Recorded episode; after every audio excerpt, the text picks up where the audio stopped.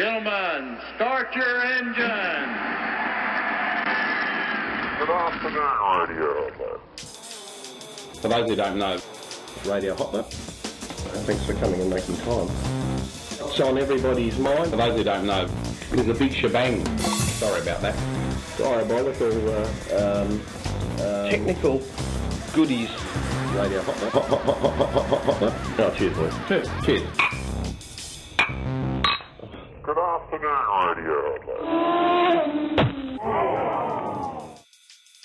Oh, already? No. One never knows when a radio show would start. It's always the preamble that ambushes you. I'm screwed now, aren't I? And they play the pre-chat. That's quite right, Fogwa.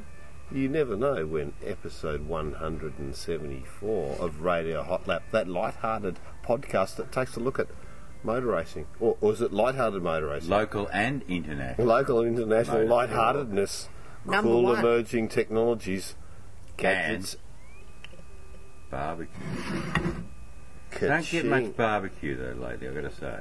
Yeah, barbecue's a missing element. You know, I think we need to work a bit more, Fogwa, on and thank you for joining us here this evening. Thank you for having me. We're here for Clipsal 500. The Clipsal. We're here for the Clipsal. The Clipsal. We'll talk about but having Chuck had an argument with Sony again about that today.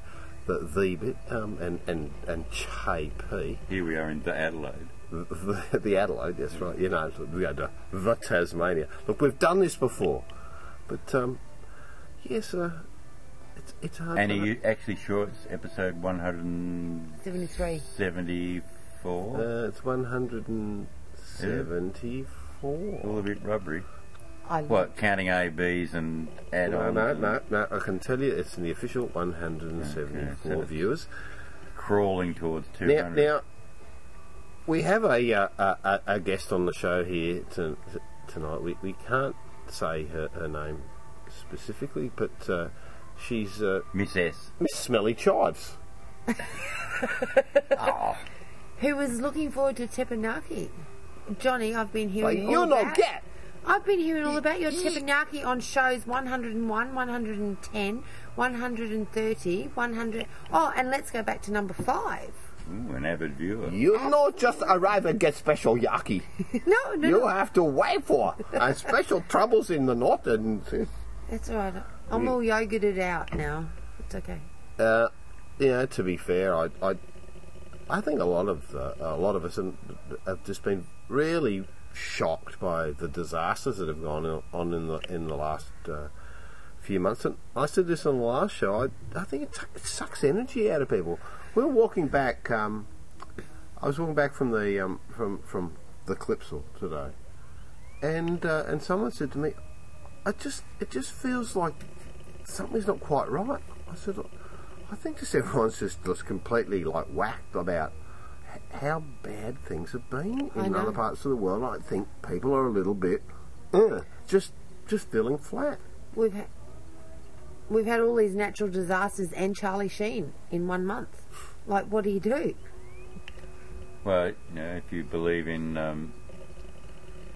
the end of the world and day's end coming, you know, we're rushing towards 2012, and in 2 months we've had more disasters in our generation. And Charlie Sheen. And that's very sad as well, yeah. But no... More importantly, what you're saying, John, is there are much bigger things in the world to think about than where motorsport's heading in the world at the moment. Absolutely, and that's the point. What are you having to drink tonight, Shel? My favourite, Wynn's Coonawarra Estate, the Cab Shiraz Merlot blend. My favourite in the world, and folks didn't even know that it was my favourite. He didn't even know, and he came back with it, and I'm in love. I just picked a few safe selections. Safa selection. And yes, we've got and I'm having the Winge Coonawarra Estate over here, just a straight Shiraz. And we've got the Kiri Hill Estate Cab Sav lurking in the background there is the Ford Focus RS. And it's not even orange. It's Focus. I was it's surprised. It's the Focus Rusty Sport. Oh, now the poor little rusty sausage. Yeah. Now the poor little rusty sausage. It's fair to say, Fogelness, that when you were picked up the other day from the airport and you were returned here. She was a nice girl, to be fair. To be fair, that was yesterday. That was her St. Pat's Day was yesterday. Yeah, she was good. Yeah. Yeah, no, we're just a day late. Of an evening. Yeah. Johnny, where's the green balloons gone? They're outside the front gate. I wondered about them when I arrived. Why are they on the footpath? Folks, Rusty. The rust came to say hello, and the poor little fellow, she so excited, she did herself an injury. Yeah, the WD-40 just snapped, and the poor little rusty sausage is sausage. Oh, the poor thing. But she's a lovely dog. And she's beautiful. Yeah. Well, first time I've known about Rusty for years and years and years. First time I've ever met Rusty tonight, and she's just absolutely adorable. Well, Casey ran the car today. The Keefe. The Keefe, Jack Hillsgood, ran to Carter with a huge sticker on the back. And Heathcote. Today, Heathcote. No, Barry. Barry. Heathcliff. Barry. Heathcliff. Heathcote. Barry Barrister. Which is really Barry. I'm telling you, boys. Good. Marmaduke. Yeah, Marmaduke. That's a good name, isn't it? Yeah, no, Marmaduke's been around for a while now. He only uses that name at breakfast. He was... but he's a settled-down man now. He's in love. And you know what? I could... and there was the sausage on the back of the car, and I could see from the copper box there was this short person going, what the hand going? Must have been Glenn Cooper. What's that dog doing on the back? I told you not to put that dog on. That's it, because Phil only arrived this afternoon, so Phil's not here till tomorrow. Phil's not. For all you fans of Seinfeld, the show about nothing is clearly back. But we know what we're talking about. Hey, Shell, how hot was that little sucker? Oh my God, hot. Tell the viewers. If the viewers, if you ever saw the footy show with Fatty Vaughton on there, and he decided he'd be a big man with a big dick and eat the chili, and he came back out and he had yogurt all over his mouth, that was nearly me tonight. Johnny got out his last bit of milk out of the fridge, and I had that. It's not the last bit, there's fresh milk. Oh, is that? Well, Johnny doesn't. Why would it be the last? Because Johnny just doesn't strike me as a milkman. You big girl. I know. Yeah, no, I sucked it up. We have coffee in the morning. We tied one on. I had black coffee, so it's okay. Yeah, no, it was very hot for me. Well, I don't get up and do churning early. No. I'm okay. I have black coffee, no sugar. I'm the easy, simple girl. I am. But can we talk about my Qantas flight today? I don't know. Wouldn't you like to?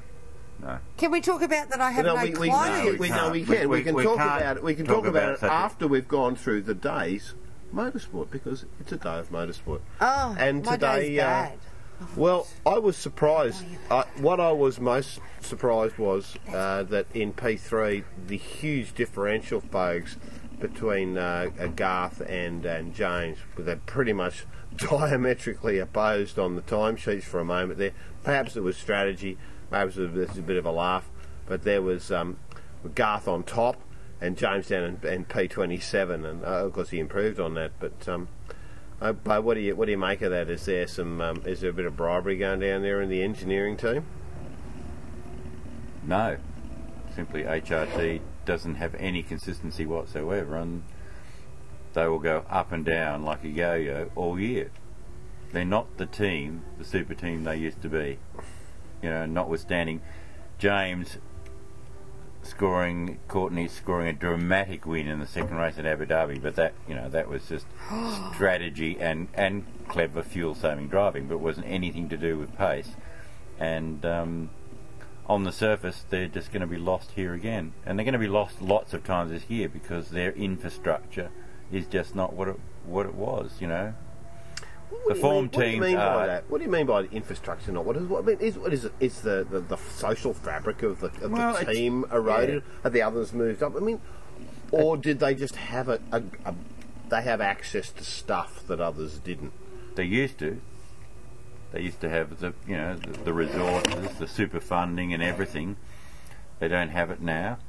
The top three teams are more on a par, and Triple Eight are the gun team at the moment, just in every sense, commercially, in their organisation, in their structure, in their personnel. You know, they're the best team and have become established as such over the last 3 years, so the best people gravitate towards them, and that's the way HRT used to be, but used to be was 10 years ago.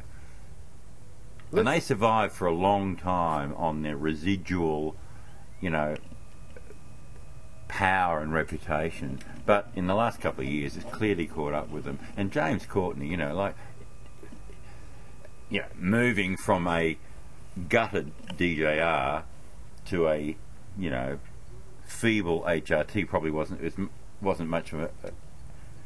much of a decision. He's still better off moving, you know. But at the end of the day, if you actually sat back and looked at, he would have been much better off doing what he was supposed to do, which was go to FPR running a fourth car with Pepsi Max sponsorship. Anyway, we won't get into the whys and wherefores, they didn't happen. But he's taken a big risk, you know, commercially. In the short term, yes, being an HRT driver is going to be very valuable to him, but he's not going to win up big like he did before. Who would have thought there, Roland Dane, travelling from the other side of the world, the northern hemisphere, to the Benneth hemisphere, to come down here to take over the team, which was owned by John Briggs, Caterpillar, some other little bits of branding, John Bauer. Yes. Complete basket case, yeah.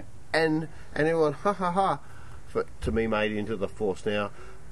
Seriously, you can see that what that shows is that there was an engineering experience going on with Triple Eight in the US with Derek Warwick as one of the yes, in the UK, correct, and there's been a classic case of technology transfer. Well, Ludo Lacroix is the linchpin. He's probably, you know, the touring car design genius in motorsport in the world, and he worked for Triple Eight, and Roland brought him out here, and Ludo is happy living in Australia and crazing around on motorcycles and whatever he does, but he just gets off on designing a great touring car within very restrictive rules, and, you know, he's their killer app, honestly. Their killer app? He is. He's their killer app. You know, they've got good staff around it and everything's strong, but Ludo is the cleverest technical guy out there, and he knows how to use the rules, and you see it, you know. Triple Eight engineered cars run by competent people do good business. Day before yesterday, you had an interview with Jeanto, and out here, president of the FIA, president of the FIA, and all, but also out here to promote with his partner, world safety in motorsport and also in general transportation. Road safety, yeah, the decade of road safety. Very charitable sort of stuff. When you interview him, you sometimes you have to rewrite a little bit of it because the French is a little bit well, how would you say, it's not as directly stateable as he might bring it out. The words are a little bit reversed. Is Ludo the same way? And has he brought that style and charisma? He speaks Froglish. But for a Frenchman, speaks very good English, but yes, you have to interpret sometimes what he means. Same with Ludo? Less so. I've heard him on the radio with Alan having... Ludo's far more anglicised, but still has that very, you know, Frenchness about, you know, all that sort of stuff. But he's a great character, Ludo, he really is, but he's a genius. He's a dead-set certified genius, I'll tell you. How do you define that? Just looks at the rules and exploits them. And in V8 Supercars, the room to move is very narrow, but in this narrow space that he has to move, he's moved better than the others. It's a black art. I mean, you know, I don't pretend to understand it, but clearly he is, and he's a great. And apart from that, Ludo's just a great character. He really is. Do you believe though? And I've thought this for a long time, and I've read the rule book so many times. It's not what the rule book says. You know, like you look at the rule book and they say, they line out, you know, this, this and this. And then you go, well, we're going to do this. The rule book doesn't say that we can do this and we can't do this. And that's where you've got to be very clever to interpret the rule book. It is. It's all about interpretation. Mm. Oh. But also the rule book has actually become quite clever, if unwieldy, because the things like a stack of Bibles high You can't even print it out on your printer. But essentially what the rule book now says is that if we don't say it, you can do it. You can't do it. But whereas in the old days, it used to be, if it doesn't say you can't do it, you can do it. Yes. If you get that, there's a subtle difference that the regulatory authorities have moved to being, well, if it doesn't the say burden of proof is on you, not on us. Mm. So you have to be particularly clever to exploit the loophole. Give an exacting example with respect to, say, like a fuel tank. Well, no, that's mandated.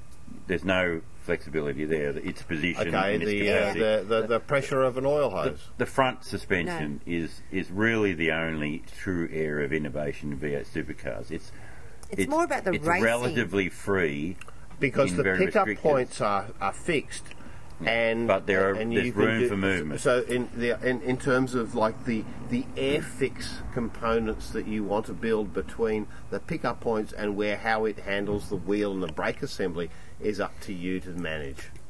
We're getting way out of my depth. But that is what you're saying. We're getting out of my depth, but what I do know is that the front end of a V8 supercar is the one area where clever people can still exploit enough to make the difference. But it's narrow, it's arcane, it's beyond my comprehension. Most drivers like a pointy car. Yeah, and that creates confidence. But a pointy car that doesn't wear out. Yeah, perhaps. Rear tires, that's the balance. Wearing out tires is initially a secondary thing. But that's about because you've got to be able to, as a driver, be able to go, I feel confident. Mm. And if you don't feel confident, you don't know what to do with it for the rest of it. So you go, once you get the confidence, you go, oh, okay. So now wearing out tires, so how do I continue with confidence and keeping the tire wear loose? And, I was just saying to you about that little Focus that I've got here, the RS. It's a very unusual car. That it's the first. Well, I haven't had a front-wheel drive car of such high performance before, where that I actually it's got such good turn-in that it doesn't understeer, it oversteers, and it's a bit weird because you're not driving from the rear wheels, although you never think about it while you're driving the car because it doesn't have much feel that is doing that. But you go, oh, well,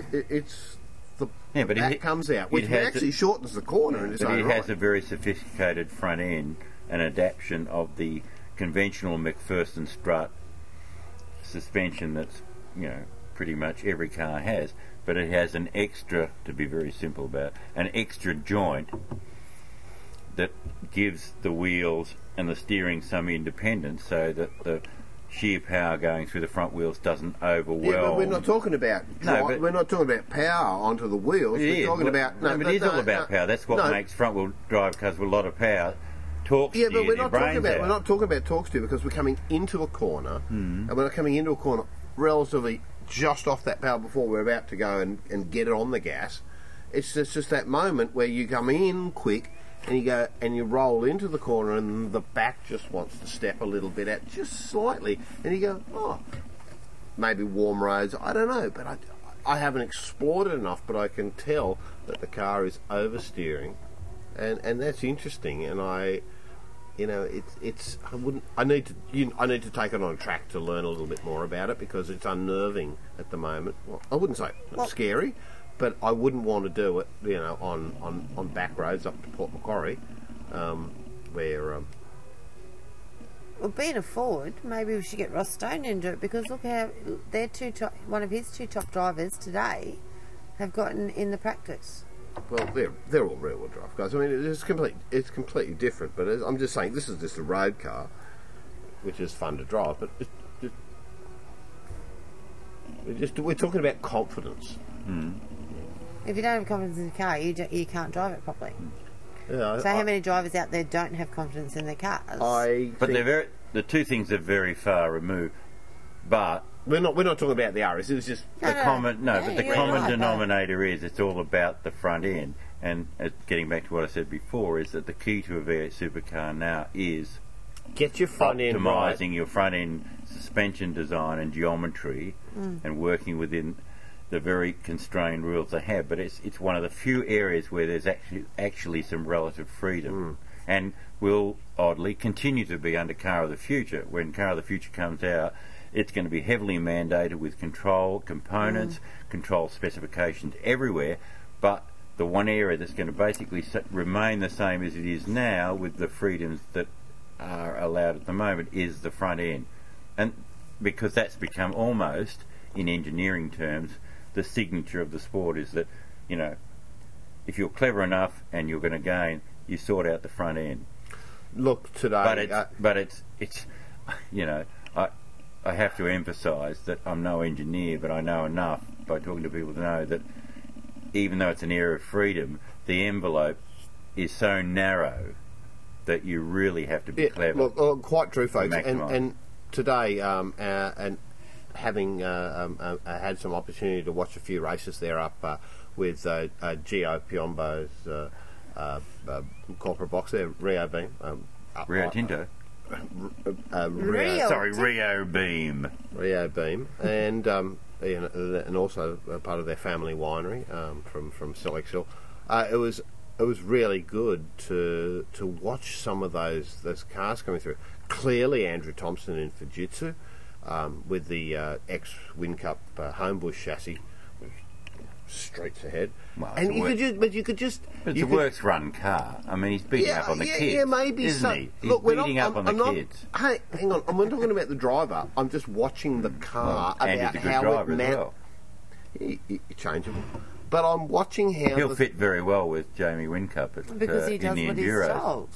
No, but I mean, if Andrew Thompson weren't winning as he did today, no. Sorry, can we just go back to what I was trying to say? Was not. What I was watching was the car's attitude coming through those corners. They're really, really working well. So who are you? Are you Peter Windsor of the V8 or something?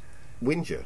Peter Windsor, and then I watched the Formula Ford guy who after Michael Hart had no, Percat wasn't racing. He races for Fujitsus. He got P1 today. Yeah, but he was in Formula 4. He was a Formula Ford driver. No, but you just said the Formula Ford guy, and then you went, ah. Oh, no, I said the Formula Ford guy driving the Formula Ford. Oh, okay, sorry. And I just thought it was really beautiful. He came down. Every time he came down, the car just stepped out at the rear and really slick. Do not adjust your set. The problem is in the nerds who are actually watching and analysing racing cars going through corners. Oh, well. Can I ask you just said the magic word now, and we'll get a rating. Let's go back. We'll get a bad rating for that. Let's go back to the Car of the Future. You did an interview recently with Kevy Fitz, right? Mm-hmm.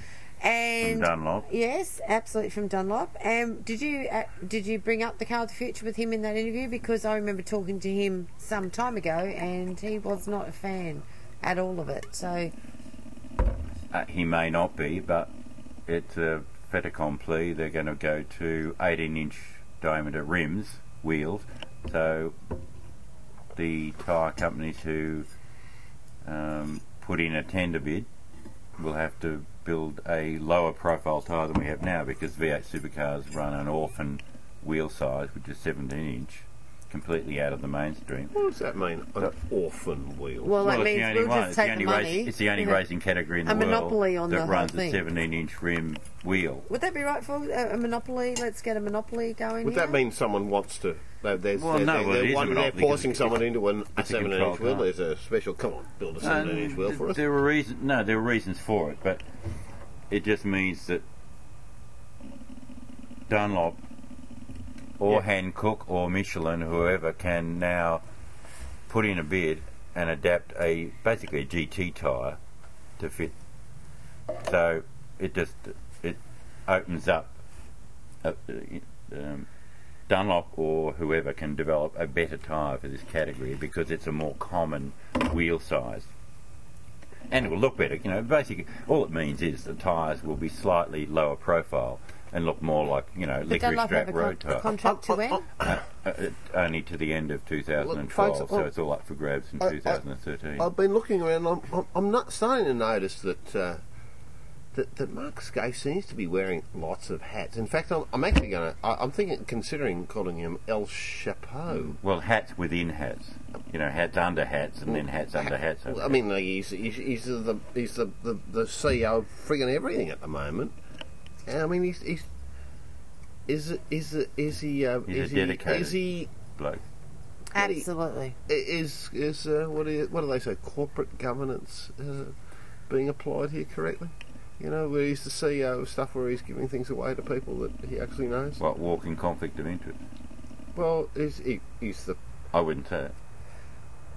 No. Mark is involved in virtually... Unquestionably great every guy, strata of the sport. It seems he's an independent director of V8 Supercars Australia.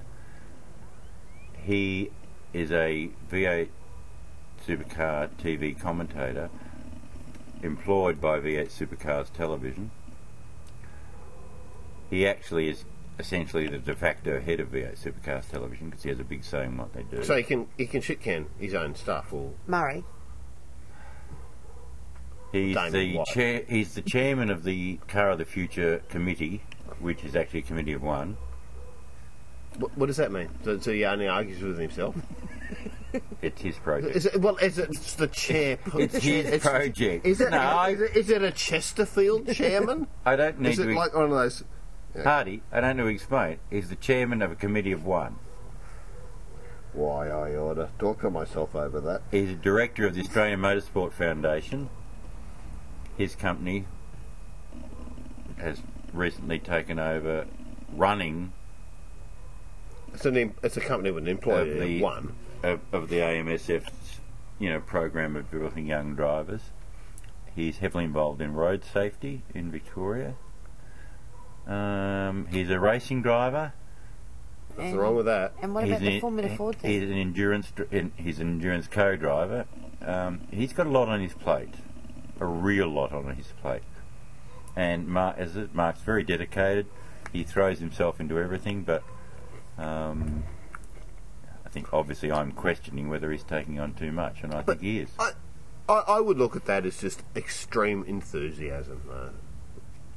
Mark's very professional. You could characterise it as extreme enthusiasm. He doesn't come across as a guy. Doesn't come across as a guy that, like, he's just not. But people, you never hear people going, "Oh, that's a fuck up here and that's a fuck up." You only think that he's actually the fact that you don't hear anything. People are very good at wanting to put their hands up and say, "Oh, that's a fuck up." Unfortunately, though, Mark has a reputation. I don't hear that. Well, I do all the time, and because I'm talking to fans all the time, and unfortunately, Mark has the reputation of being fans. Fans, yes. Yeah, but that's way down the food chain. No. Fans are what make this sport. Hang on, now, fans make this sport. If you don't have fans, you don't have anything. Is that correct? Everybody admires Mark Skaife. Nobody loves Mark Skaife. Well, that's the simple truth. Well, it's okay. It's all right. But a lot of fans will say to me, cool to be an enigma. Mark Skaife is a prick. Mark Skaife's an arsehole. All this sort of thing. And I'm not going to say what they really say because we're on, we're being podcast here. But the thing is, and what I say to them is, Mark Skaife is professional, and he will allocate. And I've never had a problem with Mark ever in my life. I actually find Mark to be a very personal guy. A very nice guy. A personable guy, yes, absolutely. Yep. And, I can tell you stories on a personable level. Is that the right word here, Hardy? What is? Yeah? Shitloff, have you got any nails? You've got any nails. I've got any nails. You've had nails done, especially for Clipsal. You've got Clipsal nails. These are my normal nails. I can't believe you can only get 9 cigarettes in between them. Anyway, you could legitimately question whether a Mark has taken on too much. He's well-intentioned, but you could question legitimately whether he's taken on too much and whether he has too much say in what's going on in too many areas of the sport. But because he's been given that, though. And then obviously normal rules of corporate governance do not applied in this situation, and that begs a question that must be asked. Example? Example, he is still an active driver, and yet he is participating in major decisions that affect the sport. Yet, the perception is that he is an active competitor. And I suppose also doing TV stuff and having the ability to do TV stuff and just wander through garages, that's a bit weird too. Others will be going, And you know, today, like I'm not questioning his motives or his ethics, but the perception can be that he's just involved in too many areas and got his finger in too many pies. Simple. I got lightly thrown out of a garage today, even though I had a media pass. But they felt like you didn't look like you're a media person. But I said, well, I have a media pass on, but I didn't have the yeah, well, you don't. Well, true, you don't look like a media person. That's fair enough. Isn't that? I would throw you out, really. Yeah, for my show. And you look like a John Bowell sort of. But seriously, Damon Hill. Okay, sorry. But seriously, aging rock star look. You know, actually, I'm starting to get a bit of Eddie Jordan. Yeah. Going on there. Name any sinister person in motorsport, and I'm. Are you any good on the? Can you pick all the ivories? No. We'll come over here. Oh dear. So, shall we talk about some other categories? There's some interesting stuff going on there. What's happening, Johnny? Well, I thought, look, the ute racing was the best all day. It was. Isn't it always? As Raoul, who used to work for me a few years ago, the utes. That's it. They're always competitive and entertaining driving. And actually, I tweeted Andy Jones last night. Tweeted. Oh, sorry, I tweeted. Get it right. If you're going to do it, use it in the correct... Okay, I'm sorry. If you're going to do social media, yes, make sure you get the concept right. You're tensing. So last night Andy Jones tweeted that he had had a very quiet day and was quite impressed with the ute drivers. And I happened to tweet him back and going, oh, well, I'm very surprised, due to the fact, though, that there were so many new ute drivers this year, and on probably one of the most notorious street circuits that we hold. Notorious. Notorious, it is. Notorious for what? What is it? Well, let's go turn 8 straight away. Bandit robbery? Let's go turn 8 straight away. But the V8 ute category, I happened to also send out a memo yesterday about the driver standards on turn 8, so they've all been warned. For what? But Bill West is an unhappy person? The ute is an exciting category. But they're rubbish race cars, honestly. The cars, they may be rubbish. But let me tell you, they're the best. And what a sad commentary on the sport that is. Wait, hang on. The most spectacular cars. I laugh more at that category. Yeah, I mean, in a positive way, it's great to watch. Why do we keep rejecting? Why do this year we rejected Nathan Pretty, Cameron McConville? They're supposed to be in Deniliquin, not in Decaturville. Oh, look, you're just jerking off, folks. Like I said, oh, what are we going to? I said, oh, look, you asked me, oh, what's going on there? What's going on? I said, oh, mate, I never did. No, I'd love to know what the viewers think. Marcus broke a crankshaft, and he goes, oh, Fujitsu, not interested. I went, what? GTF.com. What's GTF.com? Can't get it. Oh, .com. Not AU, just .com. This is global. Okay, right, it's .com. GA. Yeah, but that was me. GTF.com, not GTF.com. I'm going to splatter hot, previously hot oil on you. No, that's just sauce. No, you tell me then. If you think that they're spectacle, but they're rubbish. Oh, okay, so then why do we have supercar drivers coming back? Well, it doesn't matter about that. Because you're not rubbish to drive. You're not an engineer. You're here to write a story. They don't stop. They don't handle. They fall over each other. Yes, but they're the second most watched motorsport category. They're the second most watched motorsport category. It doesn't make them any good. In your eyes. To you. In your eyes. In your eyes, you don't like them. It's a haul. It's a hauling vehicle. You don't have to write much about it. But at the end of the day, the punters... They love it. That people pay to come here, and they love and they feel fulfilled for what they paid. By the utes. Johnny, do you have Facebook? I don't think so. I think they're here to see the V8s myself. Well, yes, but they're going... Are they going to do something? Well, let's talk about... Does the ute seem to do something? Yeah, we have a perfect example now. You're saying that they come to see the V8s, right? Yeah. All these years of Indy... All these years of Indy, everybody's been saying at Indy, oh, they only come to watch the V8s, they only come to watch the V8s. So for the last 2 years, we have only had V8s.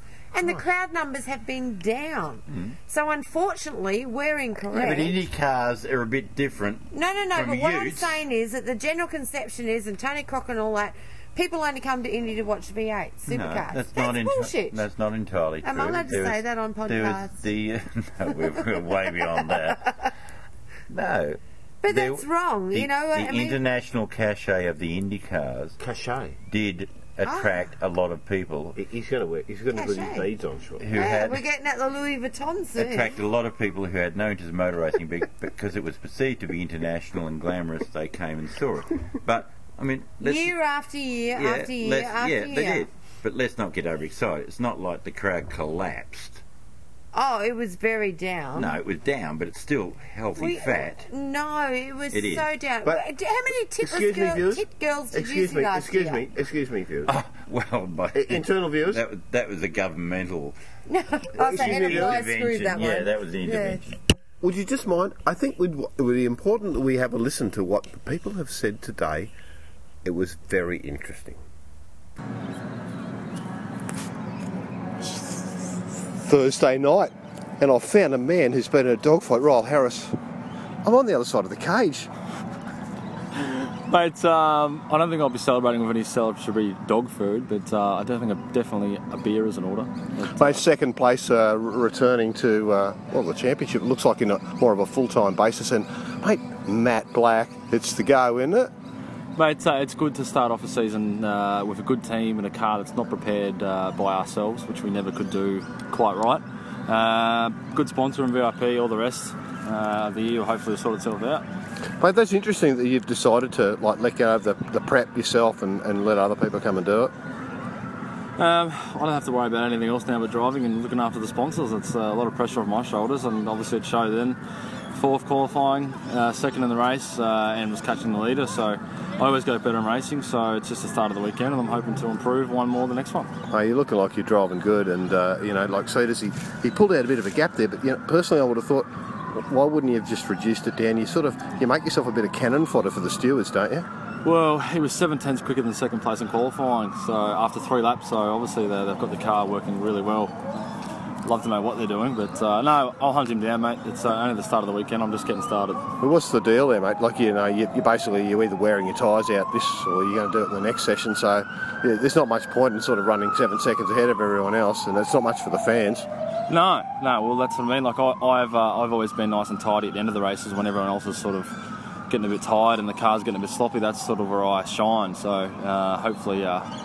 they wear the tyres out as much as possible, and I can wear mine out the same, and I know I can drive better than I'm on worn tyres. Ryle Harris, you're a legend, and we'll talk to you over the weekend. Hey, go and get that annoying New Zealander. Send him over. Start of the season for Jack Elskett. Mate, you're looking pretty hot in blue. Johnny, only a bloke like you would say that about another man, but thank you. I hear you've got a cockatiel. I know we talked about that in the previous show. Mate, yes. Percy. The stickers will be here tomorrow. Looking good in the race there. I mean, solid. Cedar's running it 8 seconds. I don't know why. Why would you do that? You know, you're going to put your hand up and sort of go, hey, look at me. But well, you know, we made it easy for him at the start. I was fighting with Charlie O'Brien there for a while, and I think on the first lap he would have put 2 seconds on us, and then...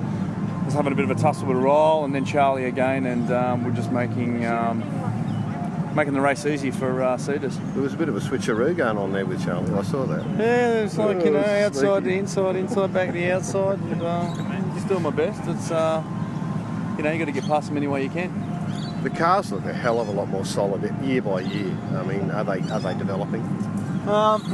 Yes, along with the drivers, but yeah, they've definitely been absolutely having the wheels driven off them at the moment. Cars have just got so much attitude at the moment. Out there looking at them, everyone's bouncing off ripple strips and getting airborne, and they're sliding them through the kink there at 200k an hour. So you know, everyone's having a go, which you know, it's reflecting in the lap times. looking at a couple of V8 supercar drivers come into the category, and you know, they V8 supercar drivers say, hey, it takes technique to drive our cars. Well, I think it's in the reverse here. Like you've got Nathan Preddy and Cameron McConville, they're a little bit down the order. No doubt they'll be up there, but they're going, these are techniquey.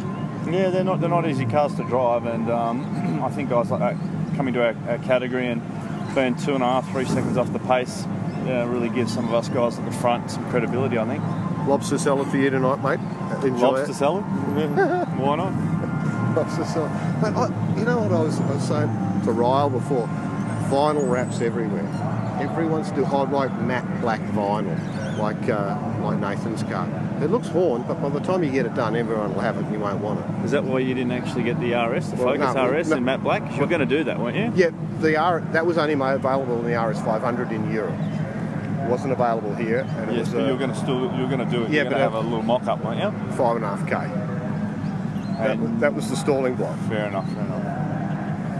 Oh, looks good. The cars look good. Monster car looks great.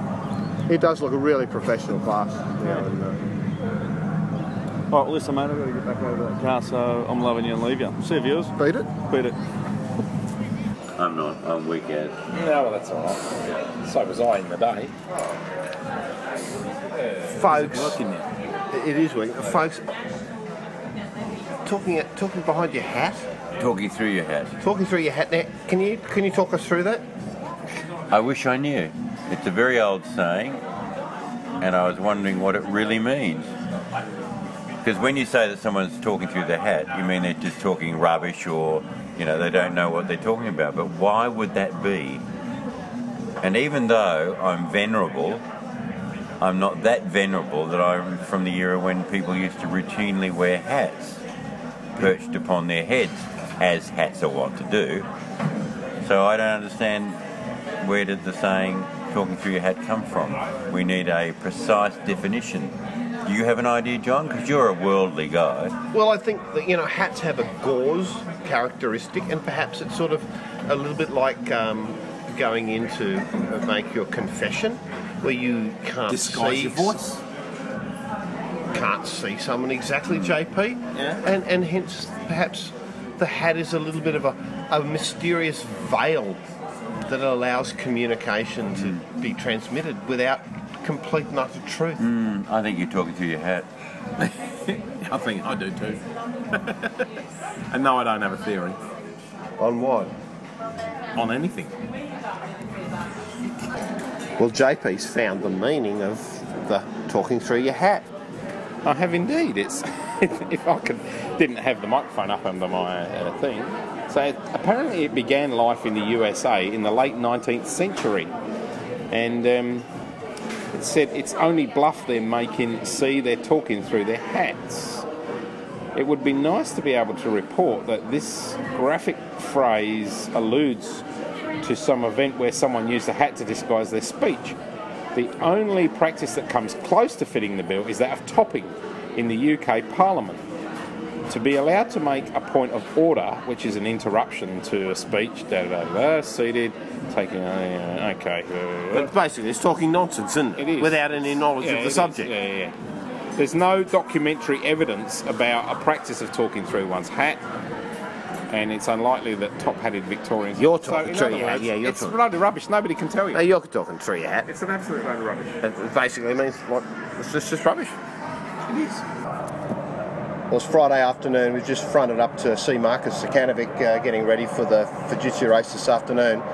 But it's a very sorry state here. The engine was blown in qualifying this morning, broken crank, and you were so upbeat about this being a great engine from a great reputable supplier. Well, I just put it down to if I didn't have bad luck, I'd have no luck at all. So it's. Oh, I cannot win a trick. I don't know, I've got to find that black cat that possibly I may have run over, or the Chinaman that I may have run down or something, and see if I can revive them, because I need some form of luck. It just... Oh, mate. It's just... Having a shocker, it's just terrible. That's how bad it is, John. I've gone to the heavy cokes. I've gone off diet. It's just a depressed mode. Is there an attitude? You need the sugar fix. I need the sugar fix. You need a teppanyaki at my place. Just a sneaky teppanyaki. Yesterday you went out the first session, you pretty much pitted after a couple of laps with an oil sensor warning, sitting out the session, rectifying that, not that it was a drama. Then spent the second session doing setup. Do you think that was, it was that a warning that something, and when you look back on it? Actually, it's just a freak thing, just a sheer component fail. We've done all the homework on it, and funnily enough, the sensor had nothing to do with it. We had full oil pressure. It was just a on-the-spot failure. Yeah, far out. Replacement engine. The guys are pulling one out.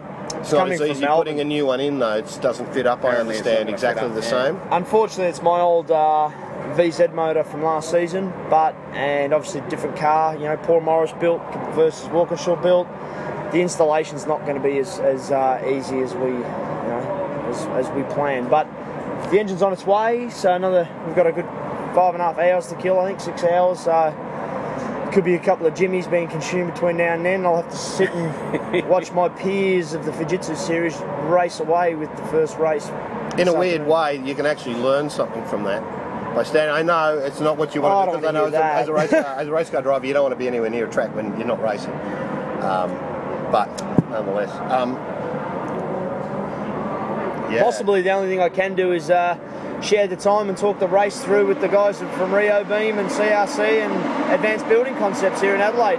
Share their corporate box and talk them through a race, probably what I would be doing, but that sucks as well. Yeah. I just want to be out there racing, I've got the good crew, I've got the good car, I mean, look, it's motorsport, anything can happen, and usually does.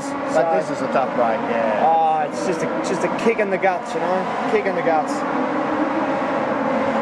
The camaraderie of the category, is there anyone up and down pit lane there who said, hey, we got an engine? Or is it just doesn't happen at this level? At this level it's probably a little bit harder. There has been one or two people said there is an engine, but we have to make it fit the car, and we really don't want to ruin someone else's engine, Ruin's probably a bad word, I guess. Adjust is probably a better word to make it fit. So why do engines need to be adjusted? Is it like the sump component? Yeah, sump is different.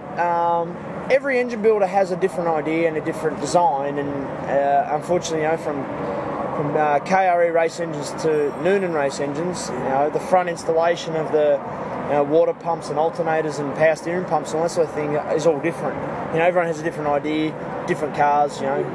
KRE is predominantly Triple 8, but also builds my engine here. The Noonan does for Brad Jones Racing, which he built my previous motor. So it's just different componentry, so we have to try and make the components fit the engine and then make the engine fit the car. What about the actual engine mounts? They don't change? Engine mounts should be pretty similar, I think. Right, okay, so but the engine mounts off this engine, everything like that will fit. It's just a matter of the sump underneath the engine on top of the K-frame and possibly the front behind the radiator. Things change there. But apart from that, extractors, gearbox, bell housing is all the same. Moving forward, if you don't get out on the track tomorrow, maybe you can salvage some points, see what happens. Western Australia, I assume you won't be going with only a single engine.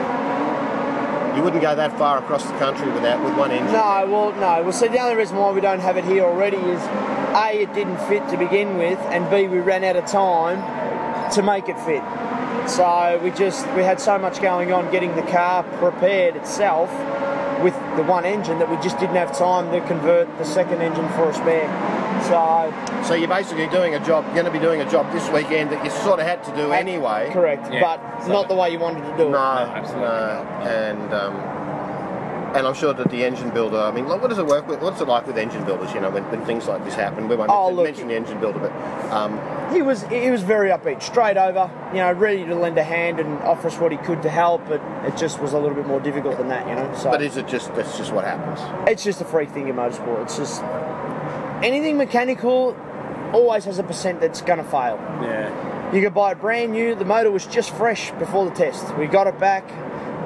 Put in the car, did 2 days testing, and it was beautiful. Freak thing, spur of the moment. The motor didn't make a sound, it just went bang, and that's it. No, just shafts failed and away you go. Yeah.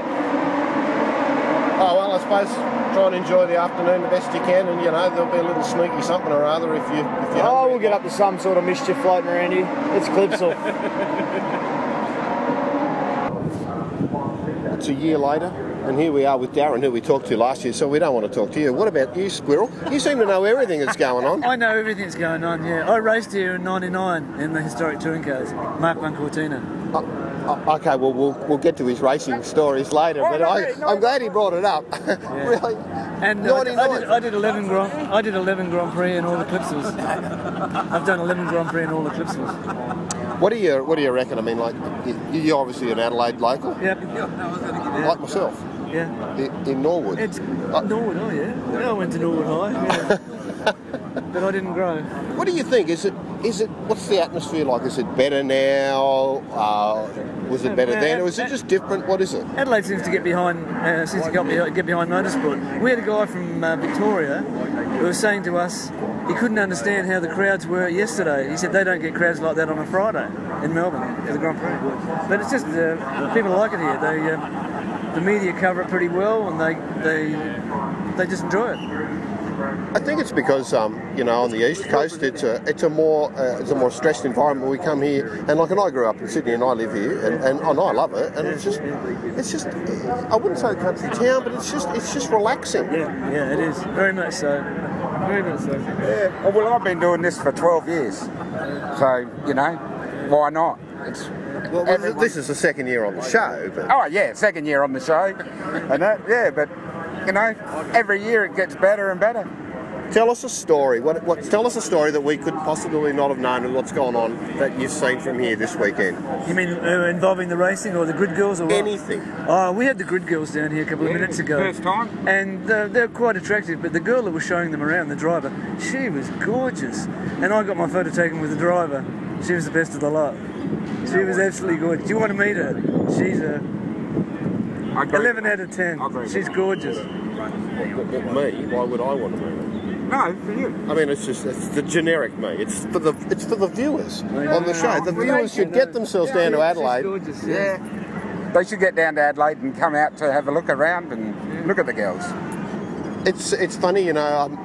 This is actually a really nice afternoon for the Fujitsu drivers. There's going to be a Formula Ford race, and there's going to be a Fujitsu race. But on a clear night, on a clear afternoon. That's just bright sunlight up there in Wakefield, so that's really going to be good for the drivers. And honestly, when the weather is like this, 25, 26, 27, it's going to be good for the GT drivers too, because they drive into the sunset as the sun's setting and it's cloudy, so they won't be a problem with the windscreens, dirty windscreens. With the cloud cover, it's good for them, and they'll be driving into the night. And when you watch them, when it gets dark, you'll see the rotors glowing red when they brake heavily, and it's really interesting to watch that. You don't realise how hard the brakes work until they brake from 190 to 200 kilometres an hour in a short space of time. They generate a lot of heat. It's brilliant. What's that sign mean over there? Well, with the race cars, when they qualify or race, they have to be tested to make sure they adhere to all the rules. So we send them up to an area up the top of the paddock, and the scrutineers, they might check the fuel one time, they might check their brakes to make sure they confirm, they might check, there's a lot of other regulations, weight especially, yeah. If they're underweight, they get disqualified, or if they're using the wrong fuel, they get disqualified. They've got to stick to the regulations, and some do bend them a bit. So they tend to bend them a bit, which is human nature. I can't believe that you would say that. I mean... you know, I've never been involved in this sport before, and he said that... People bend the rules. Really? Did I say that? Is Mike Brown around here? I hope not. They tend to just bend them a bit, and they get away with it. Touch. Yeah. But see, all of these cars have got the same horsepower, the same brakes, the same tyres. The rules are open to interpretation, and cheating is only cheating if you get caught. It's not really cheating, it's bending the rules. But the only way they can alter them is to alter the suspension settings and the tyre pressures. That's all they can alter. And the driver. Some drivers are better than others. Yeah, for sure. Of course. Behind the wheel. Yeah, that's right. There's two cranks in the car. Yeah. And if one of the cranks has got big kahunas, then he'll do something different to someone who's a bit... You know what I mean? It's been great talking to you guys. Thanks, Squirrel and Darren. You know, enjoy your company. Making sure that you're looking after everyone's safety, because that's really what you're here for. So good on you. Thanks. Everything runs smooth. rap. I don't want to rap. I want something else to eat. JP, what's the difference between a Pluto pup and a Dagwood dog? Very little, I believe. They're both like hot dogs with batter wrapped around the outside, aren't they, and deep fried. It's the quality of the stick. Ah, it's the stick that makes all the difference, is it? Should we be going this way or should we be going that way? Well, there's bad, good and bad sticks this way. Well, there is. There's plenty of bad sticks. And probably some fuck sticks. You can't say that on a Friday. Well, we haven't seen... We are explicit, aren't we? Oh, look, the boys have seen us.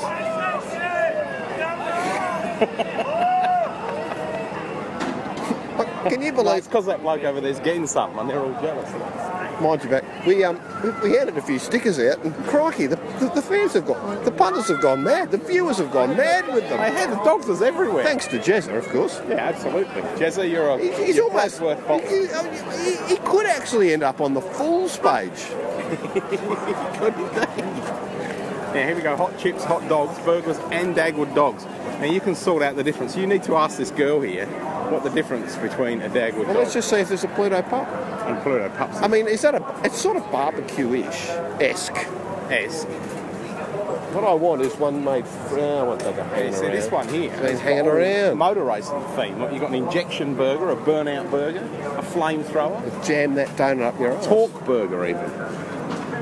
I want something made fresh. Well, you won't find any of that here. Look at that. Got it completely wrong. We've got the motorcycles and Formula One. None of that. You can have a spud. Except dinkum hot dogs. I think a hot dog would be the go. You're a bit of a hot dog specialist. Yeah, I do. You like having them with your cheese and onions. Yeah, I do. I like bacon, cheese, onion, and sauce, of course, with just a little bit of American mustard. They are superb. Now you've got dinkum dogs. Believe it. Looks like no. But it looks like it shut down already because they knew we were coming. It's just a friggin'... high quality. Yeah, look, it's gone. It's done a runner. Sold out of... we'll have to go back up the other way now. I'm going hungry. JP, I just realised that, you know, there's something in common about... shopping centre car parks and going to the toilet at a car race. Queues. No. They all want to get in before anyone else can get out. Yeah, this is very true, actually. You often have to have a bit of a jostle to get in the door while people are coming out, or vice versa. But at the shopping centre, you know, you park and you're leaving, and there's people just come up and go, eh. Yeah. But doesn't it make sense if you let us out, there will be more room for you inside? But no, it doesn't work like that if you're busting for a pee, though. Focused women. Women? Well, did you go in the women's toilets? No, I said focused women shoppers. Right. And focused blokes busting for a pee. And I've seen some X5 drivers and blokes too, so it's not just women. I mean, I can't believe they... Like, can you let me out? They just... No, not interested, mate. All I'm interested in is I need a pee. That's what they're saying. Good. We've got... cheese and onions and hot dog. Is it a factory setup? It's a factory setup and it's cut in half, so you've got half and I got half. Not that we're cheapskates, viewers, we're just not that hungry because we want to save ourselves a dinner. It's so great on his sleeve. Look, we've had Murray on the show before in Autosport International years ago. That's right, I know. Yeah, one of the early shows. I thought I just stopped here, JP. Yeah. Just to make a little bit of an observation that here's this gateway into the racing... Holden Racing Team, the official factory racing team of Holden. Now, obviously, they've had to state that because of Triple Eight doing so damn well. True. So they've gone, hang on, everyone, there's lots of other teams doing actually better than the Walkinshaw Preps operation. Yeah. And so they've had to put this... And it's the only pit, incidentally, that actually exceeds the size of the pit requirement by having these little boxes stuck out in front with the TV screens and the Holden Racing Team, official factory racing team of Holden. Now, if we have a little bit of a look around, I mean, you know, I'm not one to poke fun, but, you know, there's Garth and James, because obviously the designer can't deep etch. Well, no, I think the designer can deep-etch because they're wearing red race suits on a red background. If he deep-etched them and left them, They just blend in and look stupid. It just looks like a head on top of nothing. Then there's only one thing to do, is let's study the hair. Let's go for Garth first. Okay. Closer inspection reveals a little bit of airbrush and sort of feathering. There's feathering, a little bit of a tuft going on there, but tough call. But I do take your point. I haven't sealed up the gap in his teeth though in Photoshop. I think I might be going out with that your Jess. What's her name? Yeah, the other face of wire. Oh yeah. Jess Hart. Yeah. Good name. No, I don't think so. Come on. No deep etching around the bottom of it. Well, you know you don't need it because it's on a black background. So now, not there, because let's have a look round at James.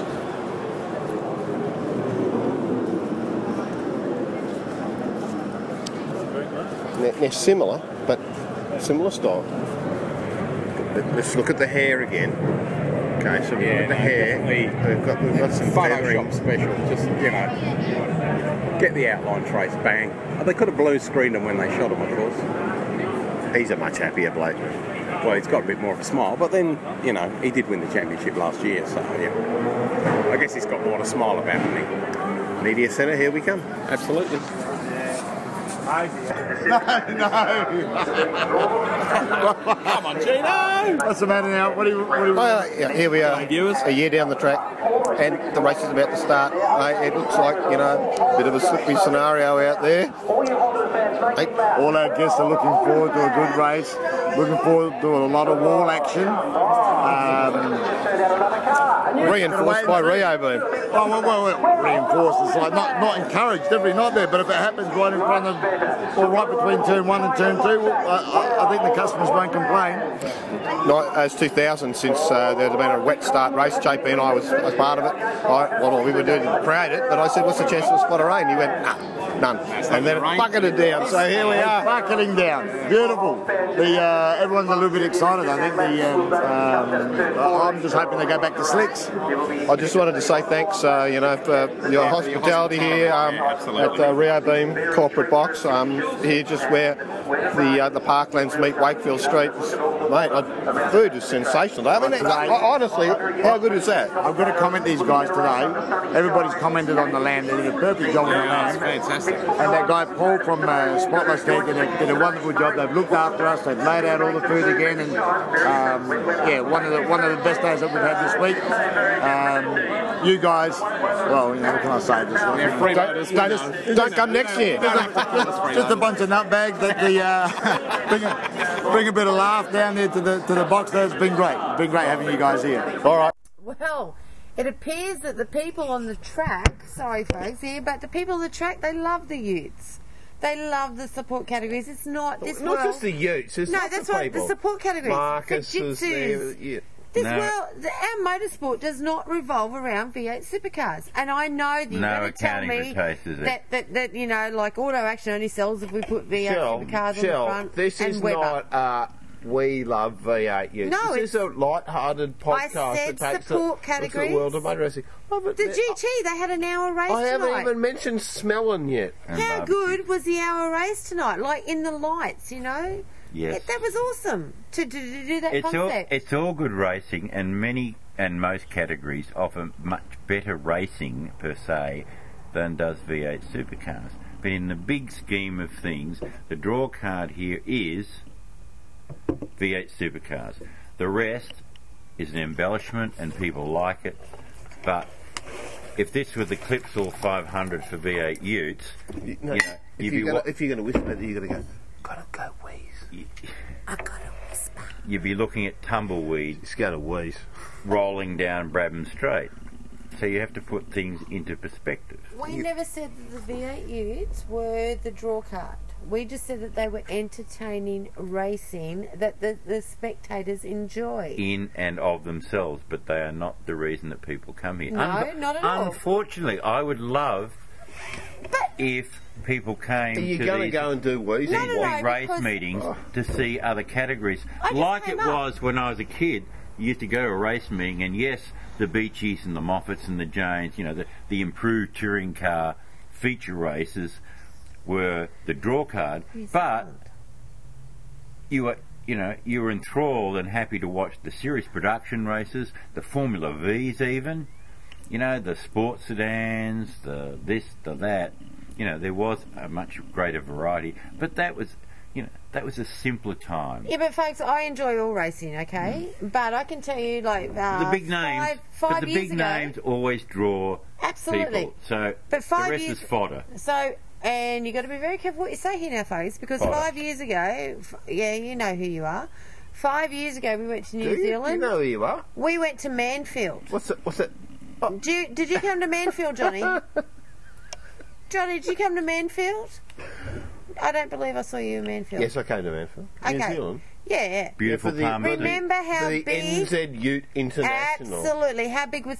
You know, they were going to shut the circuit at 10 a.m. in the morning. Are you right? I don't believe I remember seeing you there. Yeah, hello. Darren, I was there, and do you want me to tell you my drivers that I had? We are talking about New Zealand, yeah. Yeah. Special case. You can't... Yeah, you've got to be very careful, very careful at the moment. They've just been through a natural disaster. South Island. We're talking about Palmerston North. Yes, Fielding. We went to, what was that track called? Manfield. We went to Manfield. I know, I've been there. Yes, and can I tell you something, though? Like, off your head. You just mentioned Mansfield. Yeah, I'm just telling him again that it was Manfield. And you know what's unusual about Manfield? What? Field's spelt wrong. I remember Pither, Chris Pither, who is our old-time star, you know, Chris Pither jumping on top of this great big statue, which was probably like 18 feet in the air, and here's Pither up top there.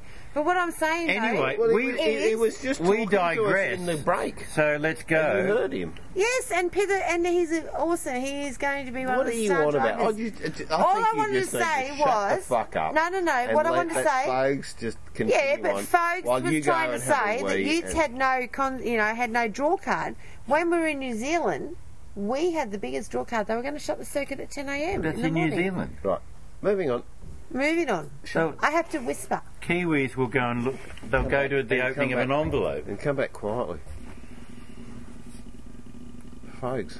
Anyway, any tech news? Yes. In fact, that's a good point because I had an issue today with tech news. John.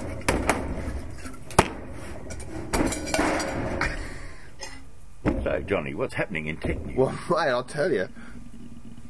I had an iPad today I had to restore back to zero. It was really, really, really hard. But for some reason, I don't know.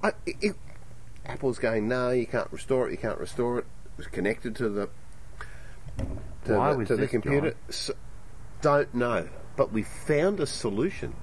What we did is we connected it to the computer, made sure it was connected to the internet, and held down the home key for about 30 seconds while it started up, and that said, you're in recovery mode. And we went, yes, and that would it would basically restore it to its original factory settings. You didn't have a developer version of the iOS, did you? No, actually, funny you should say that, Fogwa. There could have been. Stunningly. But nevertheless. You triumphed. You overcame all obstacles. A drama. And listen, don't let her back in on the conversation. She's a shocker. I told you before. She's fucking terrible. If we just isolate her at any moment... It's time to shut off anyway. What else is going on in Techland? Well, look, iPad 2 has been selling enormously well overseas. 4.3, the operating system was working brilliantly, as we said last week. They did a teardown on the magnetic cases, and there's between the iPad 2 and the cover, there's over 20 magnets. You know, the majority thereof being in the case itself, the case cover itself. Very, very clever. It does, I mean, how would anyone have come up with the concept of going, let's build it around. Let's use magnets as the concept and build a product like Well, it'll be a lot better than... You and I have the official Apple iPad case for our iPads, which is fine, but it's an unwieldy thing, isn't it? It adds to the bulk of it, which is... It's like most of the covers... It's an afterthought. Yeah, but it's like most of the covers for your iPhone, whatever. It's like... It's almost self-defeating because the unit itself's nice and thin, but then you add a cover to it and like it gets fat and bulky. This thing is just like a really sweet little cover that goes over. So Fogelness, here's what I'm thinking. Think of it. Think of a car that if you were to, and a premium car, and you would think about how would you make a car cover where you would integrate with the manufacturer that. The magnets would be into, and the car cover would be there. Now that's got me thinking. It's quite feasible, I would have thought. Absolutely. But what is the most significant issue with Apple iPad 2, which is not yet in our hands, but will be probably within a week or less, and the cover, both created by the manufacturer. So it's almost like the product and the container is built by the same. So it's another classic example of Apple controlling the end user experience. It's before it was software and hardware integration. Now it's software, hardware, and ergo integration. But it's a bit like the motor industry. How the motor industry has evolved, that invariably these days OE equipment, that is original equipment stuff, OEM, original equipment manufacturer, is that like stuff that Holden would manufacture, but they develop with people, it always works better and looks better. But does OEM mean that Holden built it, or they used a third party? What? Let's say it's developed for the manufacturer. Let's say regarded, it's rated as OEM. Adrad and make radiators for lots of people. If they do it, they would produce an OEM product, would they not? Yeah, if they do it for the manufacturer, it becomes an OEM product. Yeah. Meaning but they are a third-party supplier that builds original equipment manufacturer. So it doesn't matter who makes it if it's for. Hello, Bryce. How are you? Love to Bryce. But you get what I'm saying. The stuff that's actually made in concert with the manufacturer invariably turns out better than, these days, the add-on stuff. I mean, yes, you can get your aftermarket wheels and exhaust systems and gewgaws. But most of it just doesn't. It doesn't. Shelley, you got gewgaws?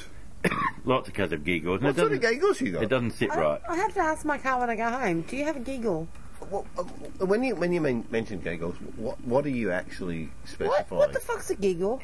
Any add-on. WTF giggles? Any rubbish. No, because it was St. Pat's Day yesterday. I can still go, what the fuck's a giggle? Well, it used to be... We had the green balloons still St. Pat's Day. It used to be anything you put on a car. A giggle. You know, suspension mods, wheels, tyres, steering wheel, seats. You would improve on what the manufacturer and body parts, they're mainly the gewgaws, would improve upon what you were given as the base product. These days, it's not, you know, the manufacturers have such a sophisticated system that their options and their, you know, upgraded alloy wheels and tyres and interior enhancements and body part enhancements are much better looking simply because they're actually designed for the car from the ground up rather than being add-ons. So is a giggle an upgrade? Really? It's an appendage. Appendage. An appendage. When I was... Can I call your a giggle? When I was... when I was a small boy... Jonathan Hart. When I was a small boy... We completely shot our family rating. When I was a small boy, my father had these tape recordings, and I used to call the things that hung down from power lines... You know, which suspended the connectivity. Ginging paws. Where did you get ginging paws? I don't know where I got them from. And he's come out with giggle. And this is true. When I was less than 2 years old, I was drawing. My father has these grease paper drawings of me. I was drawing dashboards of Jaguar cars. I don't know where that all coming back. And power and back in those days, transformers, they sat up on the pole. Do you remember that? Mm. Sitting barwar dogs, I said. And dead possum hanging off. Always a good look. Sitting barwar dogs. The one shoe. Ginging the one paws shoe. And drawing Jaguar dashboards. Jaguar-style dashboards. But the one shoe over a power line. Why always put one shoe over the power line? Drugs. Drugs? Mm. You reckon? Drug deals.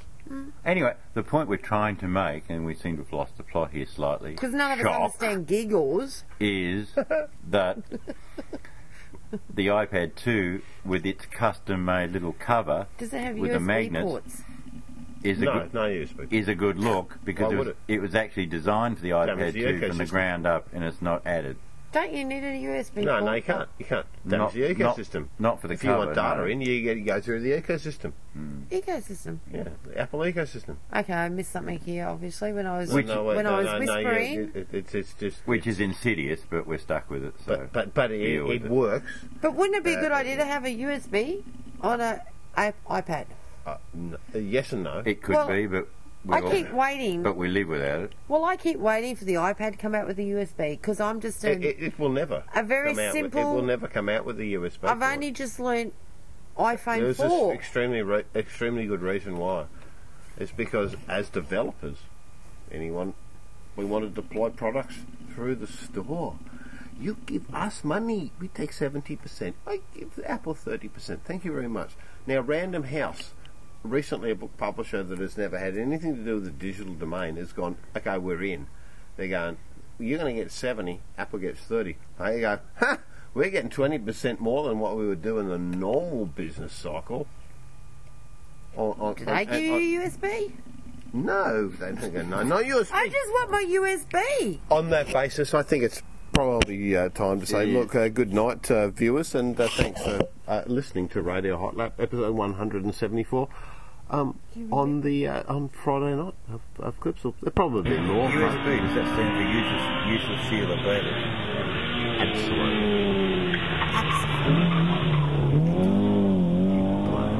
Absolutely. We've already done the thing. It's gone. Gone. No, we